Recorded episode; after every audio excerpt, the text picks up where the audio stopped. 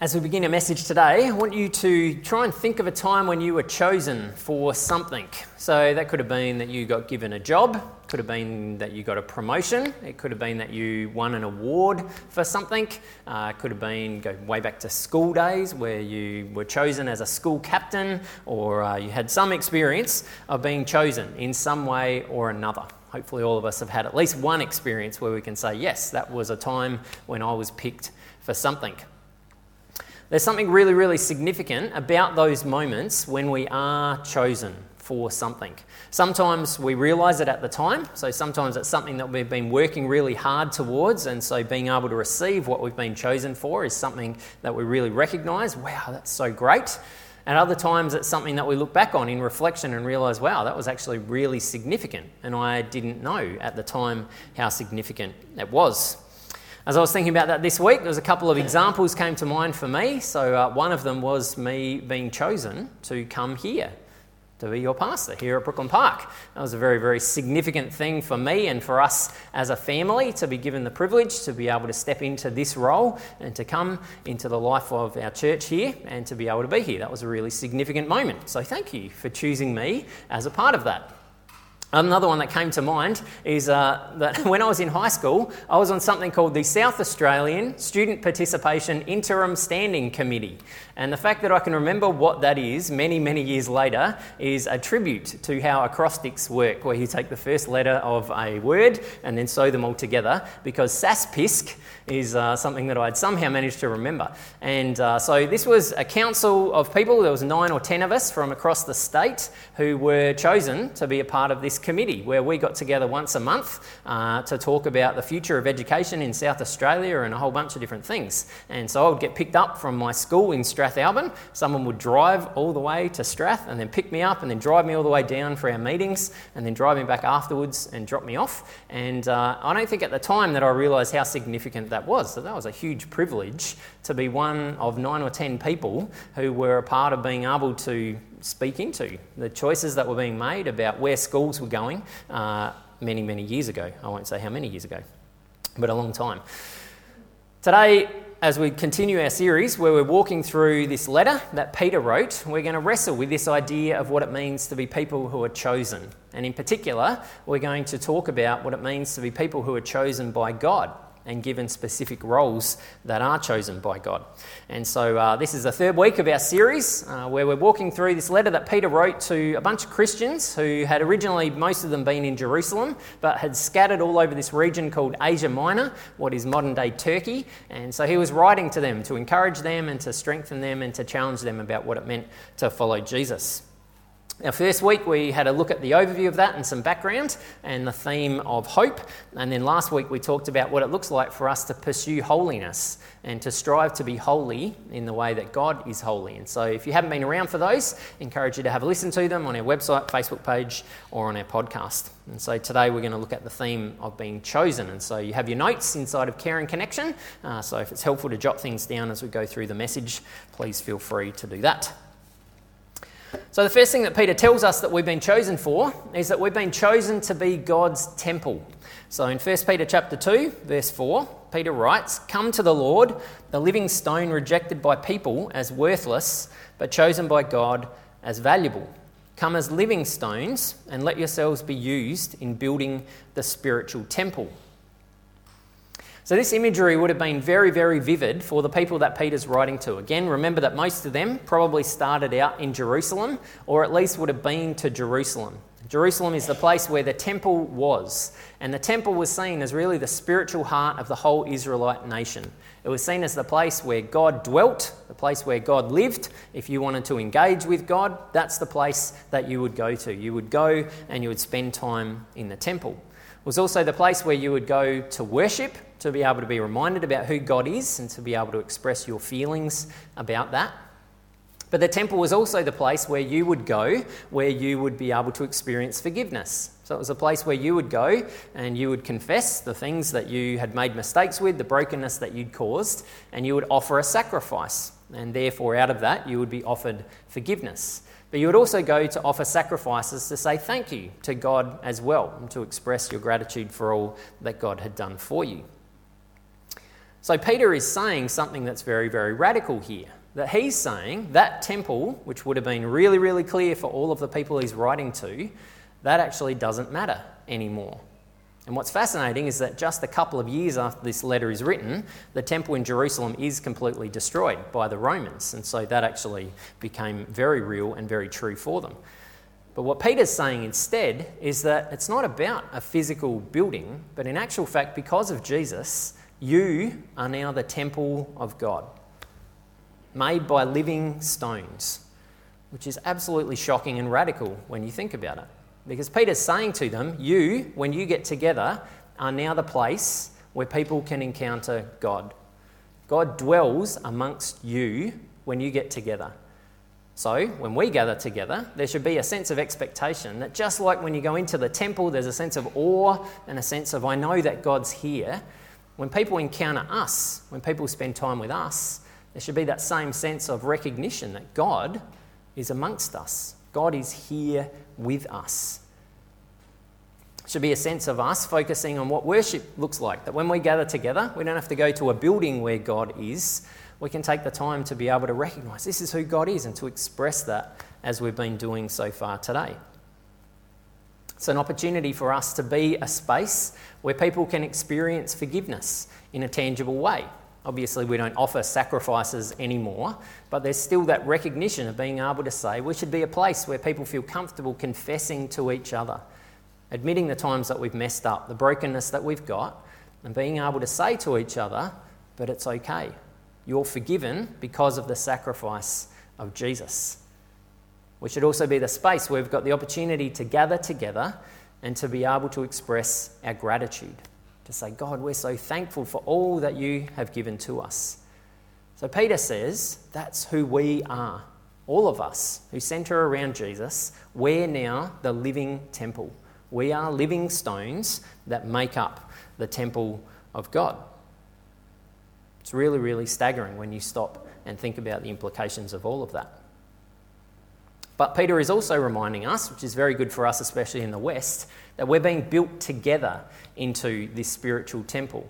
That it's not about just my personal spirituality, which we can sometimes fall into the trap of, my relationship with God, me focusing on what God has done just for me, but it's about us being able to recognize we're not these living stones who are all off by ourselves, being all these little individual temples. God is building us together. There's a sense of connection that's really, really important for us as we work out what it looks like to be this living temple. Other translations talk about God building us together as God being the master builder. On Friday night, we watched the second Lego movie, which was really, really fantastic to see. And uh, if you've seen either of the Lego movies, you know this idea of a master builder is something really great. You can see a master builder can see all of the pieces of Lego and how they all fit together to build something really, really amazing. And so that's the picture that we have of God. God is this master builder who can take all of us as living stones who are all different shapes and all different sizes and be able to build us together into his living temple, the way that he can see that we're supposed to be. So Peter then uses three Old Testament passages to unpack what this all looks like a little bit further. So in verse 6, he quotes from Isaiah chapter 28, verse 16, where he says, The scripture says, I chose a valuable stone which I'm placing as the cornerstone in Zion, and whoever believes in him will never be disappointed.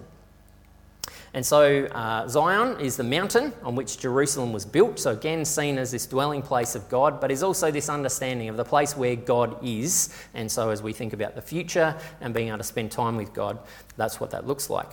And so, this passage from Isaiah is looking forward to the time when Jesus is going to come as the cornerstone now, I don't know a whole lot about building, but I do know that when you build something, it's really important to have a cornerstone in place. And especially in older buildings, cornerstones were one of the most significant bricks that needed to be laid. And so a cornerstone is put in place and everything else is built out from there.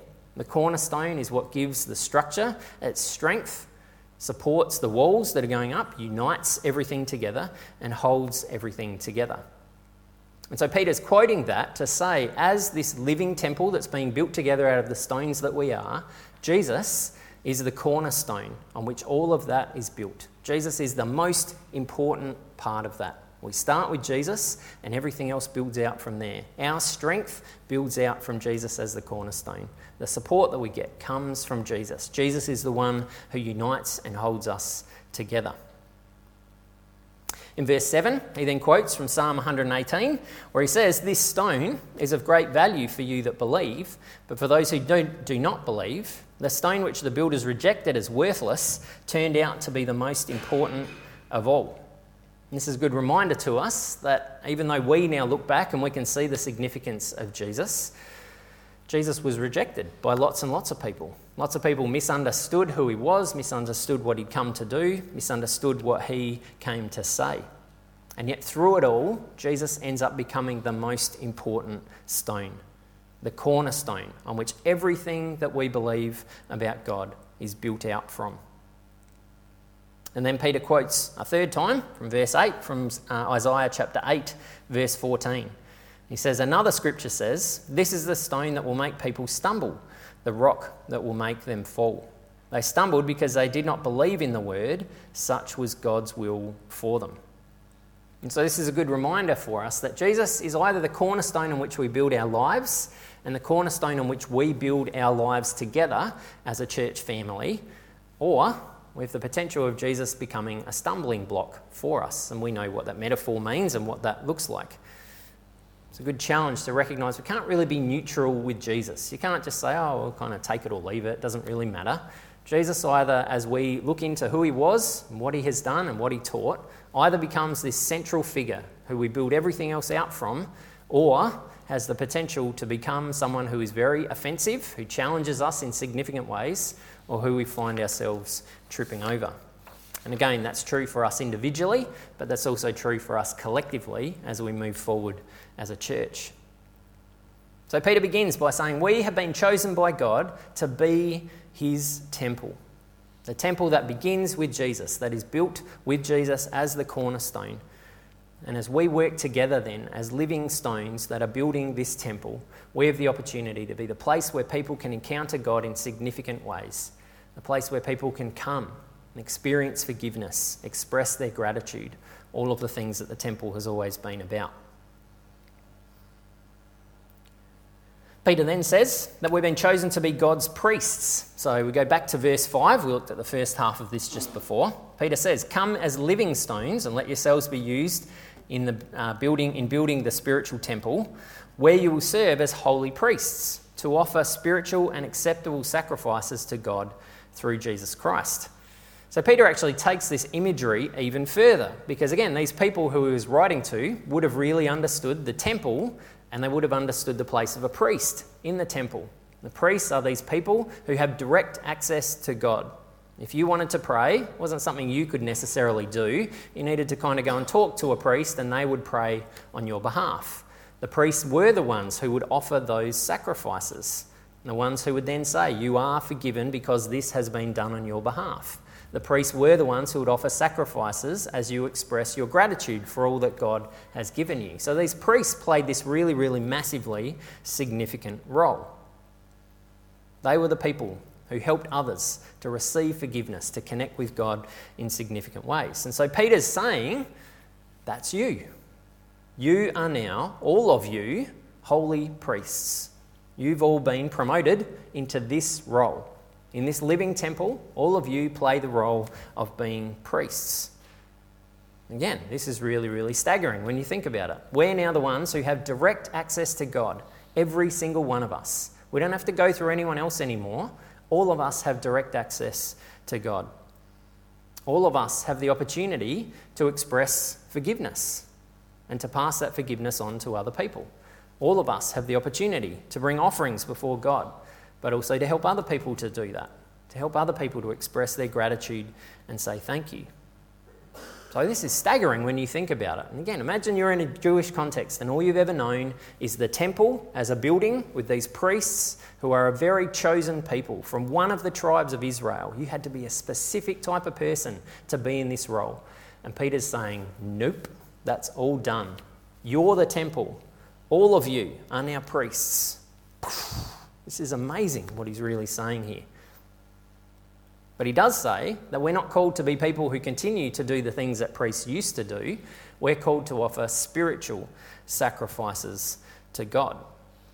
We obviously understand that Jesus was the final sacrifice, so we don't anymore have to offer lambs and goats and birds and things as our sacrifices. We believe that Jesus came and ended the sacrificial, one, sacrificial system once and for all through his death and resurrection.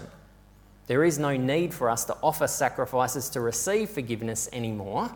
We just remember what Jesus has done for us and live out of that sense of forgiveness. But we are challenged to offer spiritual sacrifices as offerings. The other part of what the sacrificial system was all about. You would go in and you would say, God, thank you for your provision in my life. Thank you for all that you've given to me. Because of that, I'm going to make this sacrifice as a symbol of what you've done for me. That's what Peter is saying is we as holy priests are now in a place where we're to offer spiritual sacrifices, but it's kind of ramped up Spiritual sacrifices are not just something that we go and, oh, well, there's a goat, there's a sheep, there's a pigeon. No, our spiritual sacrifices are our very lives. Everything about who we are our heart, our passion, our energy, our time, the things we say, the things we do these are the spiritual sacrifices that we offer to God. Romans chapter 12, verse 1 is one of my favourite verses, especially the message translation. Because it says, Here's what I want you to do, God helping you. Take your everyday, ordinary life, your sleeping, eating, going to work, and walking around life, and place it before God as an offering.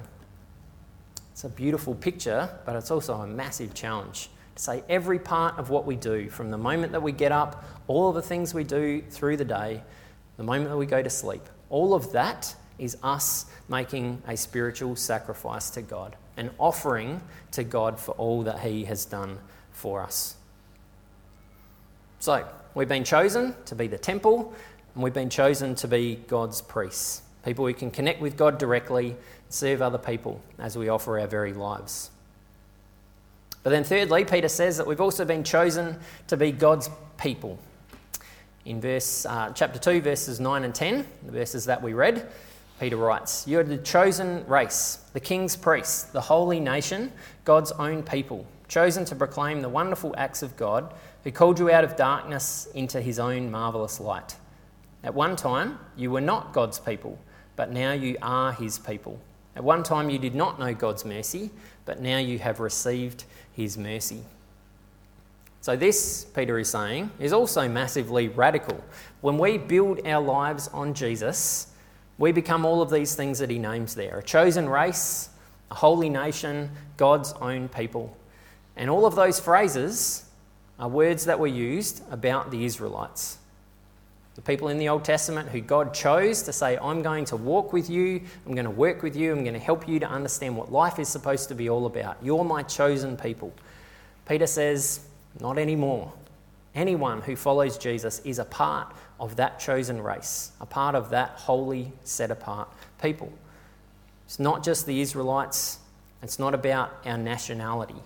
So it's not about whether we're Australian or whether we're Indian or whether we're Nepalese or whether we're Fijian or wherever we come from. We're a part of Jesus' holy nation. This nation that has been set apart, that is so much bigger than just geography. Our citizenship lies with Him our allegiance lies with Him. We are God's chosen people. We're God's family, the people that God wants to walk with, work with, work through, help to be able to change the world. And as God's chosen people, what have we been chosen to do? To proclaim the wonderful acts of God and to turn on the lights, to be able to help people, to be able to see things clearly the way that they're supposed to be, and to be able to experience God's mercy to be able to have a tangible sense of experiencing God's action for us, God's love for us, God's compassion for us, God's forgiveness for us, even in those moments when we really don't deserve it. Peter then unpacks that a little bit further in verses 11 and 12, where he says, I appeal to you, my friends, as strangers and refugees in this world. Do not give in to bodily passions, which are always at war against the soul. Your conduct among the heathen should be so good that when they accuse you of being evildoers, they'll have to recognize your good deeds and so praise God on the day of his coming. So Peter challenges us to say if we have been chosen as God's people, if we have been chosen as God's nation, a holy nation that's been set apart, and in some ways that means we're kind of strangers and refugees in this world in which we live. So we shouldn't just embrace the culture that's around us and do what everyone else is doing. In particular, he says that we shouldn't give in to bodily passions. Other translations talk about not giving in to worldly desires, not giving in to indulging the ego, not giving in to selfish desires. Because we recognize that those things, our selfish desires, are actually at war with our soul, with our spiritual self. And so when we give in to those things, we're actually giving them power to defeat our spiritual selves. There is a war that's raging, and when we focus on those things, we actually empower them. And all of us know that that's true. When we cave into selfish desires, when we lash out, when we say that thing that we really didn't mean, when we hurt that person, when we watch that thing that we know that we shouldn't have watched, when we focus on inappropriate things, all of that causes an inner war inside of ourselves. In those moments where we cause brokenness or we pursue something that we know is not right, we know that there's this tension that kicks in. And it is absolutely this war between our selfish desires and our spiritual selves, the best that God has for us. And so Peter says, don't give in to those selfish desires, don't let them win, but instead live in such a way that if people were to accuse you of anything, other people around them would actually say, Them? No way, that's not possible. I know what they're like. I know what they're generally focused on. Maybe they made a mistake, maybe it was just they were having a bad day, but that's not what they're normally like. They're people who love, they're people who care, they're people who focus on serving. There's no way that can be true. So, are we people who, when others look at our lives, say, Them? No way. That can't possibly be true. They seem to be different. They're a part of this set apart nation, this holy nation. So that's who Peter says that we are. That's who we've been chosen to be a holy, living temple, God's holy priests, a chosen people, God's holy nation. Last week we talked a lot about holiness, that sense of being set apart for God's purposes. We're the temple that's been set apart for God's purposes. We're the priests that have been set apart for God's purposes. We're the nation that's been set apart for God's purposes. So, the question for us to reflect on as we head into this week is Does that change how I see myself? And put the reflection question this way Do I see myself the way that God sees me? Do I see myself the way that God sees me?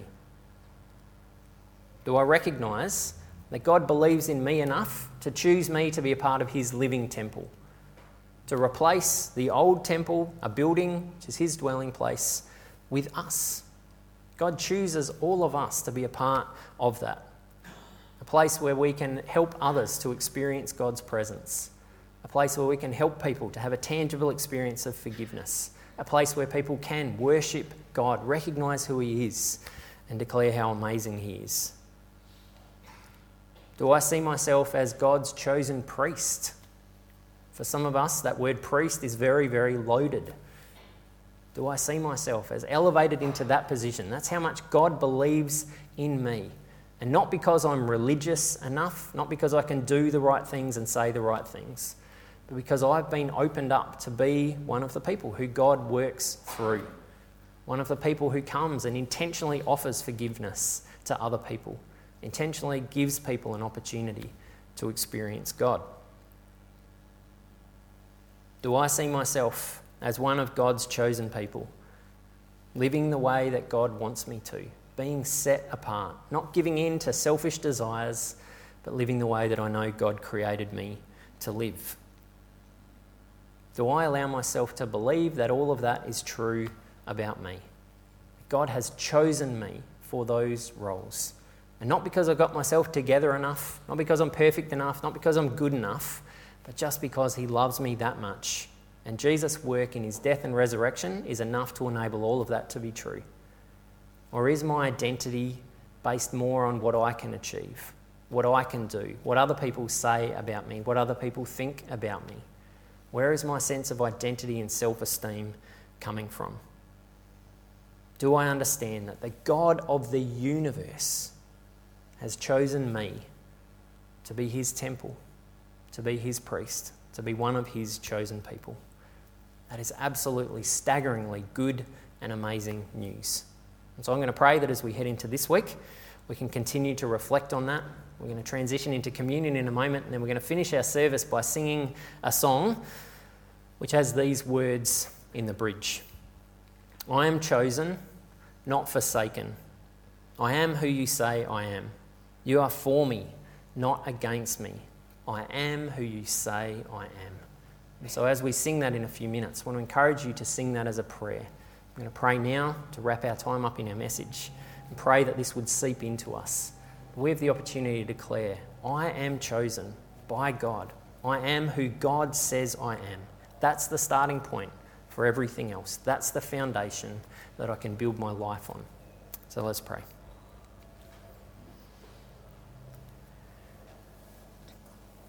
God, we thank you so much that you do see us differently to how we see ourselves.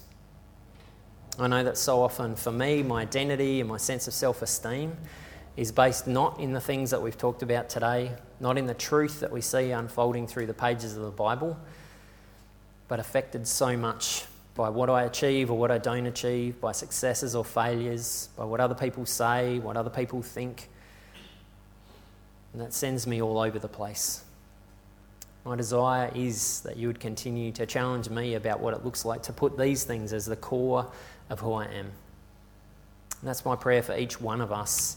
In our own ways, each of us wrestle with our identity and our self esteem, who we are. We thank you for the truth of what you have spoken over us. You believe in us enough to construct a living temple out of us. You believe in us enough to be able to be your holy priests you believe in us enough to choose us to be a part of your family, a part of your holy nation. Those things are absolutely astounding.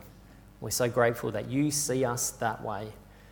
And that, as we've talked about before, the decision to choose us to be in all of those positions is not contingent on what we've done. It's not because we've got our act together enough, but you made those decisions before the creation of the world. Before you created anything, you intentionally said, This is who you are. This is who you're going to have the opportunity to be because of the work of Jesus. So we thank you for that. And as we head into this week, I pray that you would continue to challenge us. That in those moments where we allow ourselves to flow and focus on other things, help us to come back to the truth of who you say that we are. In those moments where our selfish desires sometimes get the better of us, where we feel that sense of tension, that war that's going on inside of us. Help us to put those things aside and instead to pursue the best version of who you created us to be the truth of who you say we are. In your name we pray. Amen.